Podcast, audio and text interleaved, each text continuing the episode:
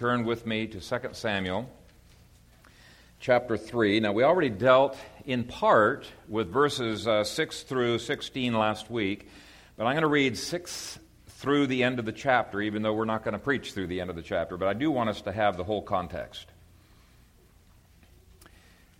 Now it was so, while there was war between the house of Saul and the house of David, that Abner was strengthening his hold on the house of Saul. And Saul had a concubine whose name was Rizpah, the daughter of Aiah. So Ishbosheth said to Abner, Why have you gone into my father's concubine? Then Abner became very angry at the words of Ishbosheth and said, Am I a dog's head that belongs to Judah? Today I show loyalty to the house of Saul your father, to his brothers, and to his friends, and have not delivered you into the hand of David. And you charge me today with a fault concerning this woman? May God do so to Abner and more also, if I do not do for David as the Lord has sworn to him, to transfer the kingdom from the house of Saul and set up the throne of David over Israel and over Judah from Dan to Beersheba. And he could not answer Abner another word because he feared him. Then Abner sent messengers on his behalf to David, saying, Whose is the land? Saying also, Make your covenant with me, and indeed my hand shall be with you to bring all Israel to you. And David said, Good. I'll make a covenant with you. But one thing I require of you you shall not see my face unless you first bring Michal, Saul's daughter, when you come to see my face. So David sent messengers to Ishbosheth, Saul's son, saying, Give me my wife Michal, whom I betrothed to myself for a hundred foreskins of the Philistines. And Ishbosheth sent and took her from her husband, from Paltiel, the son of Laish. Then her husband went along with her to Bahurim weeping behind her. So Abner said to him, Go, return. And he returned. Now Abner had communicated with the elders of Israel, saying, In time past, you were seeking for David to be king over you. Now then, do it. For the Lord has spoken of David, saying, By the hand of my servant David I will save my people Israel from the hand of the Philistines and the hand of all their enemies. And Abner also spoke in the hearing of Benjamin. Then Abner also went to speak in the hearing of David in Hebron all that seemed good to Israel and the whole house of Benjamin. So Abner and twenty men with him came to David at Hebron, and David made a feast for Abner and the men who were with him. Then Abner said to David, I will arise and go and gather all Israel to my lord the king, that they may make a covenant with you, and that you may reign over all that your heart desires. So David sent Abner away, and he went in peace. At that moment, the servants of David and Joab came from a raid and brought much spoil with them. But Abner was not with David in Hebron, for he had sent him away, and he had gone in peace. When Joab and all the troops that were with him had come, they told Joab, saying, Abner, the son of Ner, came to the king, and he sent him away, and he's gone in peace. Then Joab came to the king and said, What have you done? Look, Abner came to you. Why is it that you sent him away, and he's already gone? Surely you realize that Abner the son of Ner came to deceive you, to know you're going out and you're coming in, and to know all that you are doing. And when Joab had gone from Ab- David's presence, he sent messengers after Abner, who brought him back from the well of Sirah. But David did not know it. Now, when Abner had returned to Hebron, Joab took him aside in the gate to speak with him privately, and there stabbed him in the stomach so that he died for the blood of Asahel, his brother. Afterward, when David heard it, he said, my kingdom and I are guiltless before the Lord forever of the blood of Abner, the son of Ner. Let it rest on the head of Joab and on all his father's house, and let there never fail to be in the house of Joab one who has a discharge or is a leper, who leans on a staff or falls by the sword, or who lacks bread. So Abishai, Joab and Abishai his brother killed Abner because he had killed their brother Asahel at Gibeon in the battle. Then David said to Joab and to all the people who were with him, Tear your clothes, gird yourselves with sackcloth, and mourn for Abner. And King David followed the coffin. So they buried Abner in Hebron, and the king lifted up his voice and wept at the grave of Abner, and all the people wept. And the king sang a lament over Abner and said, Should Abner die as a fool dies? Your hands were not bound, nor your feet put into fetters. As a man falls before wicked men, so you fell. Then all the people wept over him again. And when all the people came to persuade David to eat food while it was still day, David took an oath, saying, God do so to me and more also if I taste bread or anything else till the sun goes down. Now all the people took note of it, and it pleased them, since whatever the king did pleased all the people. For all the people and all Israel understood that day that it had not been the king's intent to kill Abner the son of Ner. Then the king sent, said to his servants, Do you not know that a prince and a great man has fallen this day in Israel? And I am weak today, though anointed king. And these men, the sons of Zeruiah, are too harsh for me. The Lord shall repay the evildoer according to his wickedness. Amen. Father, we thank you not only for the law and the didactic portions of Scripture, but also for the historical portions that give us so much context and fill out the picture that you uh, paint for us of these various subjects. And I pray that you would enable me to clearly articulate what it is that you would have us to uh, understand and to do. And we pray this in Jesus' name. Amen. You may be seated.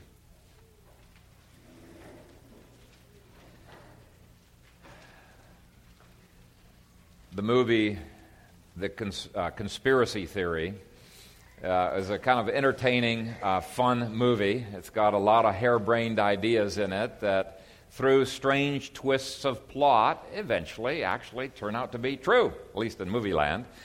And uh, the form that those conspiracy stories took are obviously references to uh, theories on the fringes of our conservative movement. But there are alternative conspiracy theories from the old left and the new left and from the libertarian uh, movement. I actually read a conspiracy where somebody was, boy, I had this big concocted thing of Christians are going to take over the world. Huh. Great Commission, maybe? Um, I don't know. But anyway, it begs the question of what is a conspiracy. And the reason I bring this up is just the mention of the word conspiracy is automatically going to put a certain definition in some people's minds. You might be thinking about the movie, or you might be thinking about Abraham's book, None Dare Call It Conspiracy, or maybe a libertarian book like um, Murray Rothbard's book uh, dealing with the Federal Reserve. You might have some other thing that's in there uh, in your mind. And if you just focus on those theories, I think you're going to miss a lot of applications uh, that the Lord would have us make from this passage. And it's one of the reasons I have no intention of siding, at least in my sermon, with any one of those American theories of conspiracy. You might be disappointed. Uh, but we can debate that later on after the, after the worship service. Instead, what I want to do is I want to look at the sinister underlying principles that can happen in politics and even within the church or a business or within the family. Now, as far as uh, the background theology is concerned, you can't really do much better than Psalm 2, and I'm going to go ahead and read that from the NIV. Normally, I, I, I read from the uh, New King James Version. If you want to follow along, you're welcome to. But Psalm 2 gives a, a wonderful uh, discussion of this in terms of a multitude of conspiracies uh, that uh, had been taking place back then and continue to today. Why do the nations conspire and the peoples plot in vain? The kings of the earth take their stand, and the rulers gather together against the Lord and against his anointed. Let us break their chains, they say, and throw off their fetters. The Lord enthroned in heaven laughs. The Lord scoffs at them. Then he rebukes them in his anger and terrifies them in his wrath, saying, I have installed my king on Zion, my holy hill. I will proclaim the decree of the Lord. He said to me, You are my son. Today I have become your father. Ask of me, and I will make the nations your inheritance, the ends of the earth your possession. You will rule them with an iron scepter, you will dash them to pieces like pottery. Therefore, you kings, be wise, be warned, you rulers of the earth. Serve the Lord with fear and rejoice with trembling. Kiss the Son, lest he be angry and you be destroyed in your way, for his wrath can flare up in a moment. Blessed are all who take refuge in him. Now, that psalm gives many principles that uh, help us to have a biblical philosophy of conspiracies. I'm not going to cover all of them, I just want to highlight five of them. The, the first one is that the main conspiracy that God is concerned about is the conspiracy of rulers to throw off his law. So, on that definition, have there been conspiracies in America? Absolutely, yes, there have. They've been successful in throwing God's law out of every aspect of American uh, life. And um, it's God, not man, who is the definer of what is conspiracy and what is liberation. You know, in Jeremiah, he, he says, Don't let them say conspiracy, conspiracy concerning that. He said, That's not a conspiracy. You look in Second Chronicles, uh, chapter 23, and Queen Athaliah, she accuses Joash and uh, Jehoiada of engaging in conspiracy and treason. Treason, treason, she shouts out. And the whole passage indicates no, she's the one who was treasonous and engaged in a conspiracy to throw off the laws of God. So, this word conspiracy can be thrown around by a lot of different people, and it's from the scripture we're wanting to take our cues on this. Second, the conspiracies mentioned in Psalm 2 have been happening for thousands of years. This is nothing new. Don't get depressed when you discover there's conspiracies to take over the Republican Party or the Democratic or the whole of the United States. Don't be discouraged. Third, they have never succeeded long term and never will. Gary North gives a little bit of a history of conspiracy, and he shows thousands of years of failed conspiracies. Fourth, God is governing even when conspiracies are successful for a time. And then fifth, this psalm says that Jesus will ultimately win. We don't need to worry about the people who are trying to extinguish any memory of Jesus from, uh, from this nation. Uh, fight against them, yes, but fear them, be discouraged by them, never. Uh, Gary North begins his fascinating book on conspiracy with these words A war is in progress. It is a war between light and darkness, truth and falsehood, ethics and power it is also a war between two conflicting strategies visible proclamation, that would be us, versus secret organization. Public representation, that would be us, versus secret initiation. This war has been going on from the beginning, or at least one week after the beginning. It has been going on in human history since the serpent tempted Eve. Well, this chapter gives us two snapshots of conspiracy that was be- beginning to erupt uh, and come into full head in 1055 BC. And the first snapshot takes place up in the north. And uh, we've already looked at some of these uh, verses last week when I contrasted the, the two women, Rizpah and, and Michal, who were victims of power politics. But I want to quickly go through them again and show their application to conspiracy. Verse 6 now it was so, while there was war between the house of Saul and the house of David, that Abner was strengthening his hold on the house of Saul. We're not going to spend a lot of time on this, but I think this obviously shows conspiracy against God and conspiracy against man. Now, last week I pointed out that Abner had already known for at least 17 years that David was anointed by God to be the successor to Saul. Uh, Jonathan made that clear uh, all the way back in 1070 uh, BC. Verse 17 of this chapter shows that the elders approved of David being king. They weren't able to manage it. And so Abner is clearly throwing off the bonds of Christ when he rejected God's revelation. Now, he may not have thought of it as explicitly in those, uh, in those kind of terms, but that's really the bottom line. His conspiracy against David, and then later his conspiracy to control the household of Ishbosheth, or the household of Saul, was ultimately a conspiracy against God and a rejection of the concept that God is King of kings and Lord of lords. Now, why is it important for us to understand that principle? I think it's important to understand because most conspiracy books out there, whether they're Marxist or Austrian or liberal or conservative, most of them exclude God's reign from the picture. They focus only on history, and because they do that, they misinterpret history. Some of the evangelical books on conspiracy are just as determin- deterministic and just as depressing as the Marxist ones are. Here's what Gary North said Most historians have substituted some variation of cosmic impersonalism, the rule of impersonal forces, for the biblical concept of cosmic personalism, the rule of God. And he would put Marxists uh, in that category. They believe there isn't any God, but this is a this dialectical determinism. But he goes on to say conspiracy historians, on the other hand, have usually substituted a rival version of cosmic personalism, the rule of secret societies. The thesis is the same from the IBC, International Bankers Conspiracy, to the IJBC, International Jewish Bankers Conspiracy, to the Illuminati. The insiders have taken control of the key resource, whether money, the media, or whatever. This places the key to history inside history. It divinizes the relative. And it does more than that. It makes Christians paralyzed, very helpless, feeling discouraged. What in the world can we do against the proverbial them? You know, we just feel like our hands are tied. But Scripture says that all conspiracies to control America are ultimately conspiracies against God. And when you see that bigger picture that Psalm 1 presents to us, it gives us encouragement that we can fight, and our fighting is not going to be useless uh, we can plan for the long term. Now, of course, that does not mean that there aren't real conspiracies trying to take over, you know, right from the founding of America, you know, banking and presidency or whatever.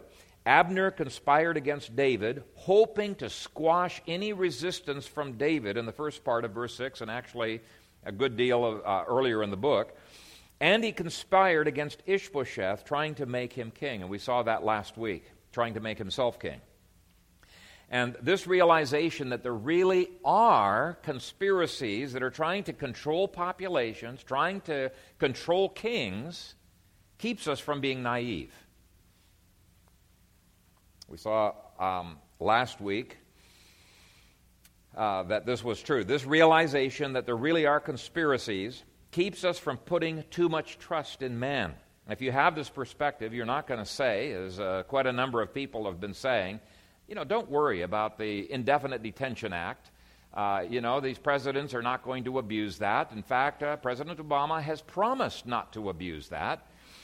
And what I say is, even if Obama had never intended to do that, when you're offering this to him on a golden platter, it is incredibly naive and it's ignoring 6,000 years of conspiracies to do exactly that. It's very, very naive. It's crazy. However, to give balance, we insult God's reign when we ascribe too much power to a conspiracy, whether that's the Illuminati, the Trilateral Commission, the Bilderbergers, I don't care what you, names you put to it. Uh, they, they, they are not God. And I want you to take a look at point B and some of the ways that this chapter shows us that God can frustrate a conspiracy. Now, the verse I just read shows one way. Even though Abner was successful in gaining control of the household of Ishbosheth. We saw the power politics last week. He wasn't able to completely take advantage of that because his armies were stretched so thinly. Now, if David had been the only person that he had fought against, David may have lost. Uh, the odds were definitely in favor of Abner, but God ensured David was not the only enemy that he had to deal with. He had the Philistines that had taken over a lot of of uh, their territory and wanted to annihilate the Israelites, so he had to fight against them. Then you've got the, the Syrophoenicians uh, way up there on the, on the northwest, the Arameans to the northeast, the Ammonites to the east, the Amobites to the southeast, and then you've got the Edomites uh, to the south. And what happened, and to protecting all of the borders of Israel, it stretched the army so thinly that he was not able to win this battle of northern aggression against Judah. And uh, to make matters worse, some of his own countrymen and soldiers defected to David. Well, today, God can use external forces, He can use an overstretched military, an overstretched budget, He can use famines and all kinds of disasters for federal bailouts to make it difficult for these people to do what they really want to do in America. God can do that. A second thing that we saw last week is that co conspirators can squabble, they can end up fighting each other. Imagine that. Abner and Ishbosheth started off on the same team, trying to rob the country from David. That's a conspiracy. They were both in on it seven and a half years before. Now, I want you to take a look again at this squabble in verses 7 through 11. And Saul had a concubine whose name was Rizpah, the daughter of Aiah. So Ishbosheth said to Abner, Why have you gone into my father's concubine? Then Abner became very angry at the words of Ishbosheth and said, Am I a dog's head that belongs to Judah? Today I show loyalty to the house of Saul your father, to his brothers, and to his friends, and have not delivered you into the hand of David. You charge me today with a fault concerning this woman. May God do so to Abner and more also, if I do not do for David, as the Lord has sworn to him, to transfer the kingdom from the house of Saul and set up the throne of David over Israel and over Judah from Dan to Beersheba. And he could not answer Abner another word because he feared him. Conspirators who have thrown off the bonds of Christ suddenly experience that ethics among thieves quickly disappears when there's no payback. Okay? By throwing out God's law, they have undercut their own success. I think that's the point. And we can pray that the modern conspiracies that involve the United Nations and United States and the international banking system and the other, you know, conglomerates of uh, corporations, whatever it is that you fear, we can pray that God would cause them to get angry with each other, become jealous of each other, have a falling out, and in various ways undercut the foundations of their conspiracies. With a lack of ethics, if you throw out the ethics of Christ, the bonds of Christ, it's going to have a tendency to fall apart. Now, it is interesting that though Abner does not have a genuine faith in God, he is finally forced by the providence of God to insist on implementing God's desires. That's exactly what verses 9 through 10 is saying. And God has done this over and over again in history. He has taken Nebuchadnezzar's totally pagan kings to protect a Daniel, a Shadrach, a Meshach, and Abednego, and not just uh, protect them, but to advance their religion. He has used Cyrus's to protect and advance the church. He has used Ahasuerus's in the book of Esther. Uh, actually, that was Artaxerxes there in the book of Esther. Uh, well, no, Ahasuerus in the book of Esther to protect his people from annihilation. And in Ezra, it's actually Artaxerxes. Uh, the point is, God can make enemy fight enemy within the kingdom of Satan. They are not invincibly united. I think this is an absolutely fundamental principle of biblical uh, philosophy of conspiracy. Every conspiracy known to man has weaknesses, and God can capitalize upon those and make them blow apart. Okay, verses 12 and 13 show that when his first conspiracy looked like it was coming to an end, Abner immediately tried another one. He tried to manipulate himself into David's graces, even though he has already told Ishbosheth, you know, David's a dog's head from Judah. You know, he doesn't really care about He's exposed what he really believes. But look at verses 12 and 13. Then Abner sent messengers on his behalf to David, saying, Whose is the land? Saying also, Make your covenant with me, and indeed my hand shall be with you to bring all Israel to you. And David said, Good, I'll make a covenant with you, but one thing I require of you you shall not see my face until you first bring Michal Saul's daughter when you come to see my face. Now, I'm assuming you understand a lot of what I've said last week about what's going on here, but I think you can see the obvious application to conspiracy. This was the beginnings of a conspiracy, and it looked like David was being duped. Uh, but David had his own agendas, and uh, as we saw last week, he temporarily began to play the game of power politics himself. There are at least two, if not three, conspiracies going on here. Um, Joab wanted to have more control over David because he didn't like the direction that David was always going. He thought David was being too naive. So he's trying to get power behind the scenes. But David has a secret meeting. He excludes uh, Joab because he doesn't trust Joab. Uh, he couldn't control Joab. Little did David uh, realize that Abner is more than a match for David. Uh, he's going to be worse than Joab. If he can't control Joab, he's not going to be able to control Abner, and God mercifully uh, spares him from that. At least uh, Joab was a believer and was somewhat loyal. But the point is that there usually isn't one overarching conspiracy in world history like the John Birch Society you know, often paints the picture. Rather, there are many conspiracies, each of them having their own uh, competing agendas. And God uses that situation to frustrate those conspirators. Don't buy into the idea that there's a global conspiracy that is so united that we are just hopelessly at their mercy. Okay, that's the thing I'm trying to get you to avoid. Instead, realize it's probably a lot more like the situation with Herod and Pilate, who hated each other's guts. They were at each other's throats, but they became united when they had a common enemy, Jesus. So, yeah, there's a conspiracy, but you know, the Herods and the, uh, and the Pilates, they can have falling outs of their own uh, down the road. And in the same way, while the GLBT community might join hands with other liberal groups to squash Christian culture, they have their own competing agendas. And when one group goes too far, another group's going to squawk.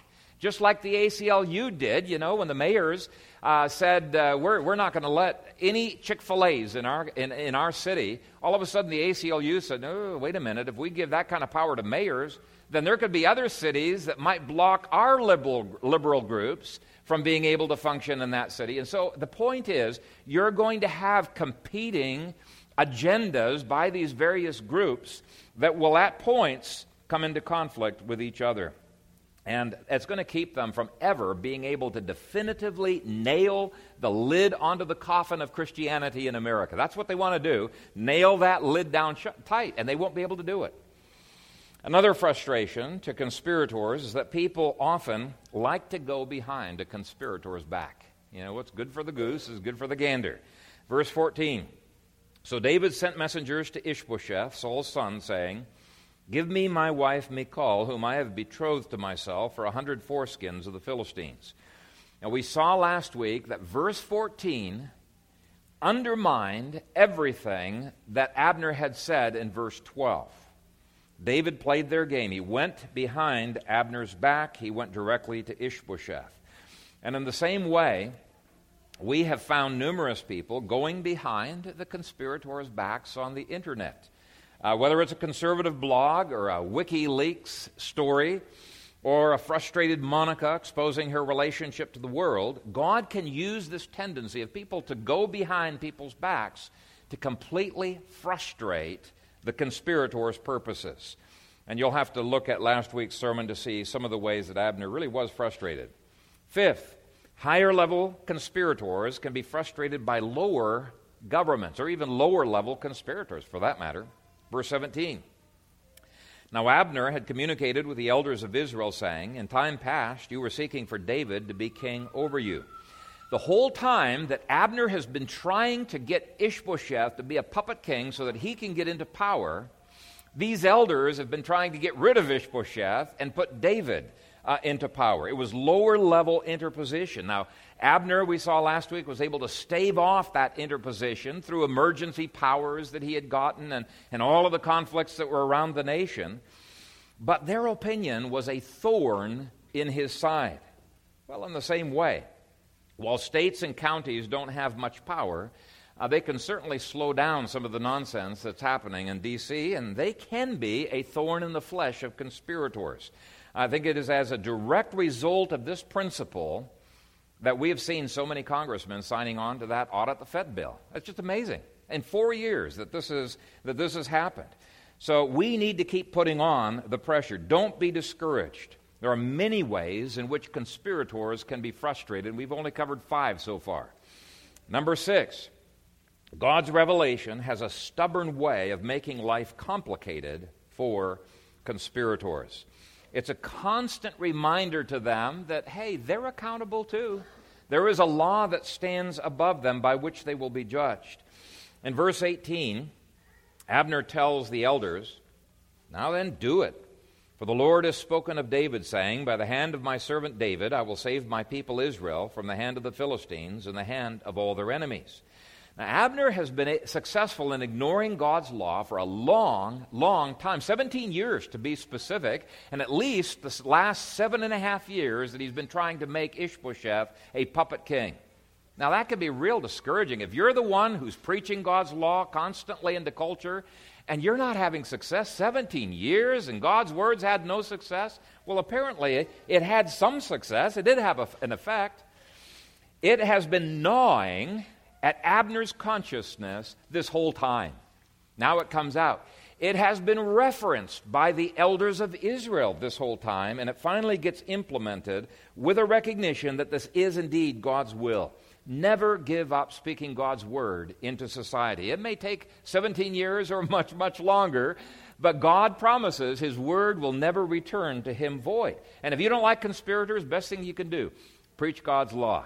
And don't just preach it to them. Man, preach it to everybody else, all of these uh, intermediaries that uh, are, are under them as well. They will be frustrated. Seventh, even a conspirator's closest allies can become a righteous resistance given the right circumstances. Now, the resistance had started with the elders of Israel in verses 17 through 18. They get their way. Verse 17, he tells them, Hey, you guys have been seeking to have David to be king. Okay, go ahead and do it. Uh, then look at the beginning part of verse 19. And Abner also spoke in the hearing of Benjamin. And the implication is he said much the same thing to Benjamin. Now, why is that significant? Well, it's significant because Saul was a Benjamite.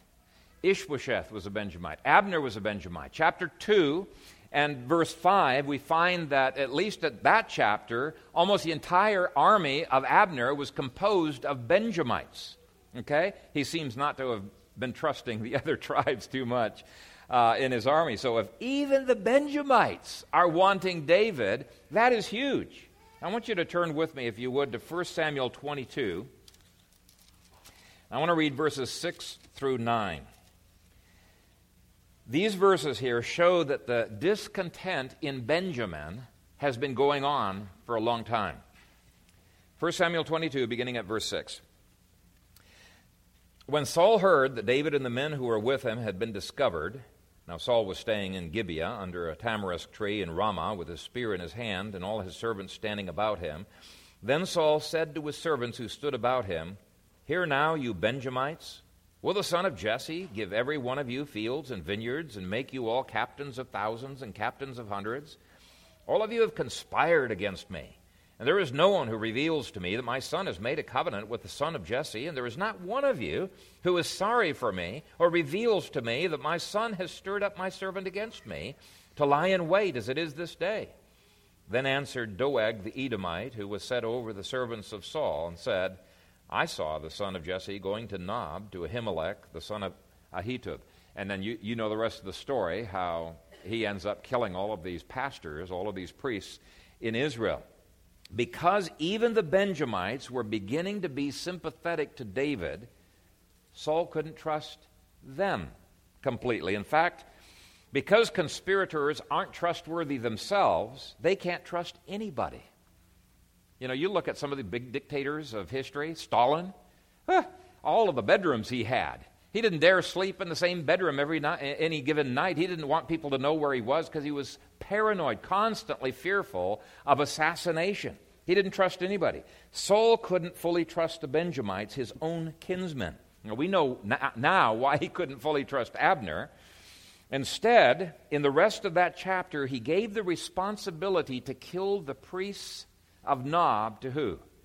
To Doeg the Edomite, a foreigner. Well, the same has been true all down through history in many of the ancient empires.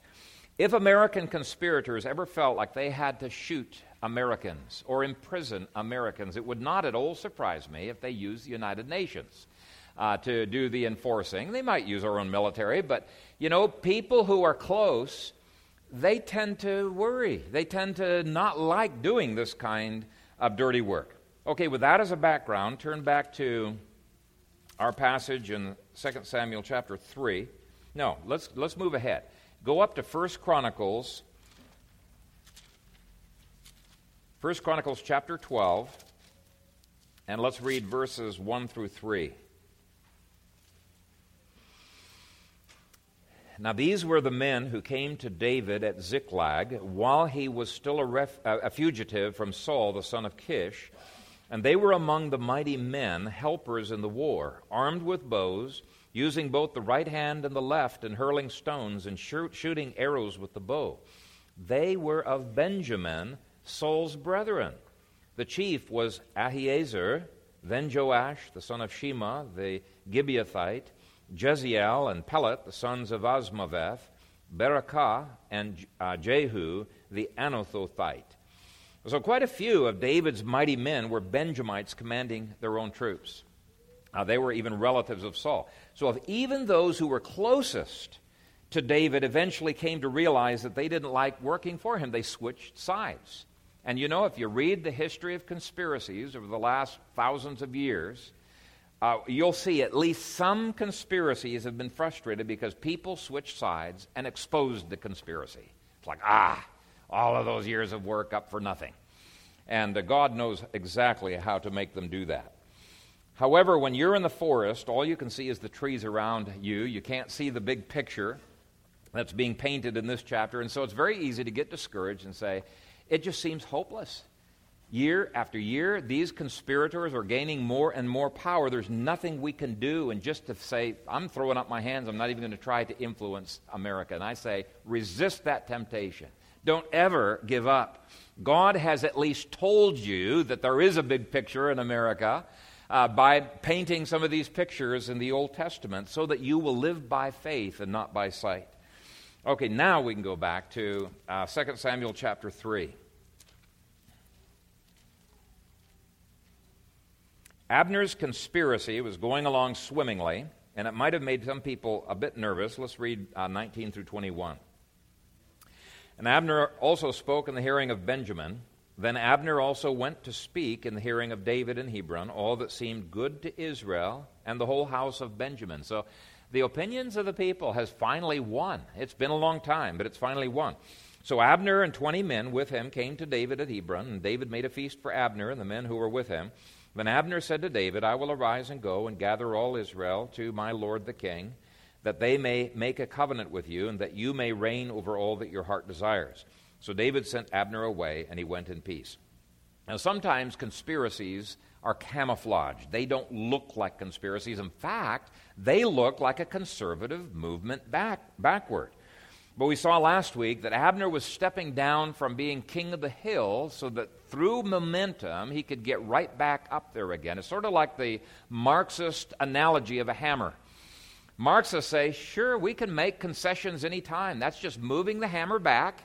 That's the concession, so that in the future we can bring it down on the nail again. Uh, this is the their dialectic. They don't have any problems with that. And so it is with conspiracies. What looked good to David on the surface was really a conspiracy to take over all of Israel, which is what exactly what Abner had intended all along. It's just another way of doing it. So it's a perfect picture of the Marxist dialectic. But again, I would tell you don't despair. Even the Marxist dialectic is not omnipotent, is it? Uh, only God is. The, uh, the high level conspiracies of Abner were frustrated by the low level conspiracies of Joab, and that's Roman numeral uh, 2. Now, let me first of all demonstrate that Joab really was indeed engaged in a conspiracy and uh, what that looked like. Uh, this was probably much more of an innocent conspiracy, sort of like uh, Bruce Willis played in the movie The Siege. Um, you know, doing it for the good of the country and uh, probably for the good of David. Uh, this book has already shown David's frustrations with the approaches of Joab and Abishai. David wanted to enter into power in God's ways and in God's timing, no matter how long that took. But Joab and Abishai, they're made of different stuff. They're very impatient. They want to seize power now, they want to manipulate, they want to maintain the power through humanistic ways. Now, they're believers. I believe Joab and Abishai were believers, unlike Abner. But they had, it seems, thoroughly bought into the principles of Machiavelli's book, The Prince. They had just totally bought into that. And we've already looked at, at, those principles. But because David constantly overrode Joab and frustrated Joab, Joab decides, I've got to, for the good of the country, gain some power behind David's back. And it doesn't look like he's totally self serving. It looks like he's doing it for the good of David, for the good of the kingdom. Uh, much like uh, in the movie The Siege, Devereaux, played by Bruce Willis, really thought that his actions were for the good of the country. So, conspiracies, they can be very, very sincerely entered into. In fact, just have that as a word picture. I think Bruce Willis in that movie is a perfect analogy of what Joab is doing uh, right here. It's still an unconstitutional conspiracy, even if it was sincere. Now, verse 22 shows the degree to which he had already gained power.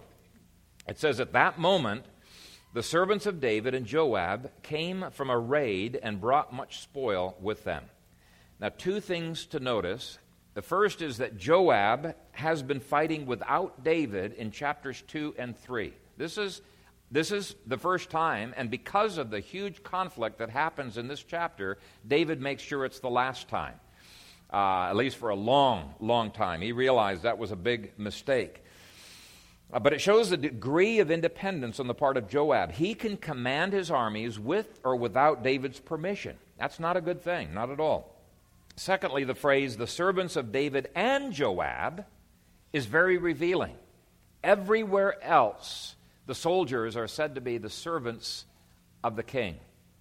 Okay, the servants of the king. Even when David is not present, the soldiers are not said to be servants of the king and Joab. They're servants uh, uh, of the king. So Joab has gained a great deal of power, and at least in some measure, he parallels Abner. We saw last week there was a literary device that the author is using of two women, Rizpah and Michal. And in this whole section, there's another literary device contrasting two generals, actually two schemers, Abner and Joab. And the phraseology there is very deliberate.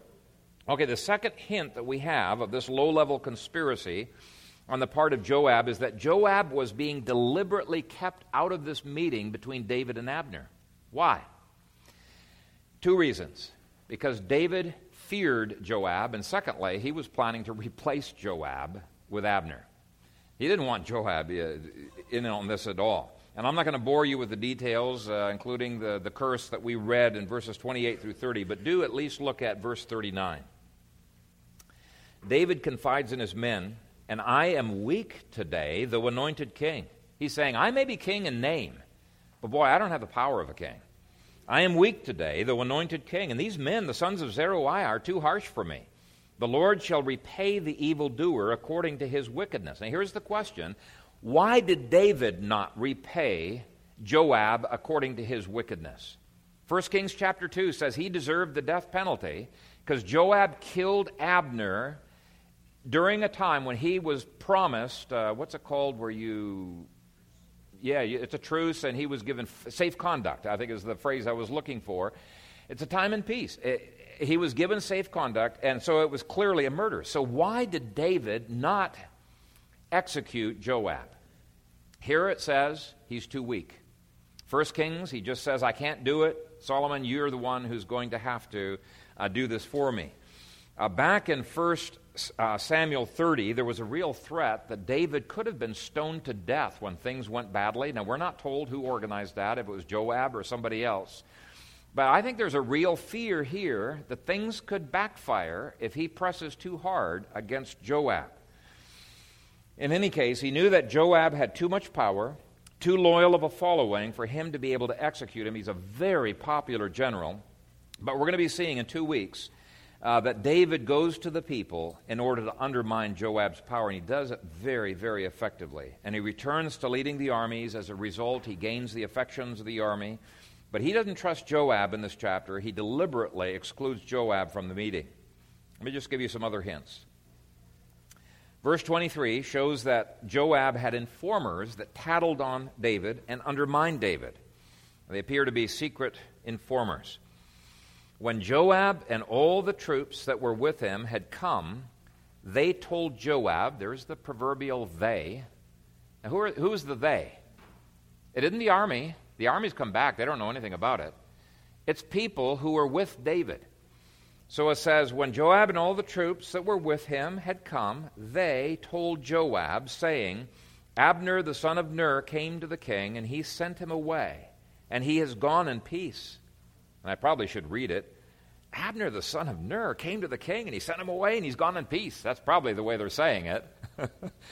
These secret informers may have been put in place by Joab with the security of the nation in mind. Bruce Willis, you know, of the siege. But they aren't, that's not a good sign. They stand in stark contrast to the biblical open sunshine policy. Now, fourth, Joab sharply rebukes David, and amazingly, he gets away with it. Now, I think Joab was actually correct. Uh, Joab's not a, he's a pretty bright guy. He's actually correct that Abner was the threat to David.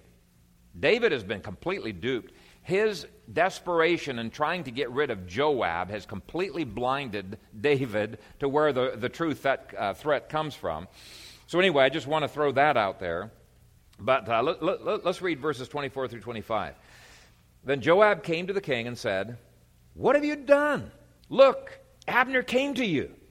Why is it that you sent him away and he's already gone? Surely you realize that Abner, the son of Ner, came to deceive you to know you're going out and you're coming in and to know all that you are doing. I mean, he's upset, and the language is utterly uncharacteristic of a person addressing a king.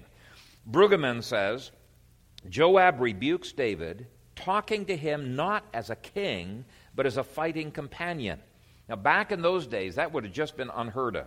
Baldwin says, full of indignation, he rushed into the king's presence and criticized the policy David had adopted accusing him of naivete and trusting the motives of an erstwhile enemy. Joab was exceeding his office and taking it upon himself to counter the decisions of the king and frustrate his intentions. To do so was virtually to assume royal power. Let me repeat the last words from the commentary there. To do so was virtually to assume royal power. And so the author is deliberately contrasting or paralleling what Joab did with David and what Abner had been doing with Ishbosheth. And it helps to explain the rather drastic language that David engages in in the rest of the chapter, which we won't get to today. Uh, if David had not spoken so strongly, his position on the throne would have been just as shaky as Ishbosheth's. And we'll look at that in a couple of weeks, Lord willing. What I want to do is just take a break for our outreach uh, next week. Now, of course, Joab's undermining of David in verse 26 has much the same effect. And when Joab had gone from David's presence, he sent messengers after Abner, who brought him back from the well of Sirah. But David did not know it. Now, the first part of that verse shows that Joab is trying to stop a peace treaty from happening. He's directly stopping David's peace process. The last part of the verse shows that this was done secretly and without David's knowledge. And that, of course, is at the heart of all conspiracy. They can't even succeed without secrecy. And undermining authority, whether it is done in the home, in the church, or in the state, is often done behind the back of leaders. Gary North talks a great deal about the secrecy of conspiracies. And by the way, they don't have the truth. They cannot compete in the free market of ideas. So what do they do? They have to take sneaky methods to try to force or manipulate or in some way deceive people into coming to their position. Uh, they might adopt intimidation, manipulation, yelling force, other things like that, but they frequently rely on being sneaky, going behind people's backs, or uh, engaging in other forms of secrecy. And this stands in complete contrast to everything that Jesus stood for. Jesus told us we need to be a city set on a hill. We need to be a light that the whole world uh, can see. And any secrets, he says, he warns them, any secrets are going to be shouted from the housetops eventually. Gary North says this This principle of open covenants, openly arrived at, is basic to the history of Western civilization. It is basic to all constitutionalism. The idea that the way to gain influence is by secret manipulation and hidden agendas is foreign to the Bible. What men are to do is to bring other men openly and publicly under God's four covenants personal, church, family, and state. Not by secret initiation, but by public baptism. Not by hidden sacrifices, but by Christ's public sacrifice on the cross and by our public communion, the Lord's Supper,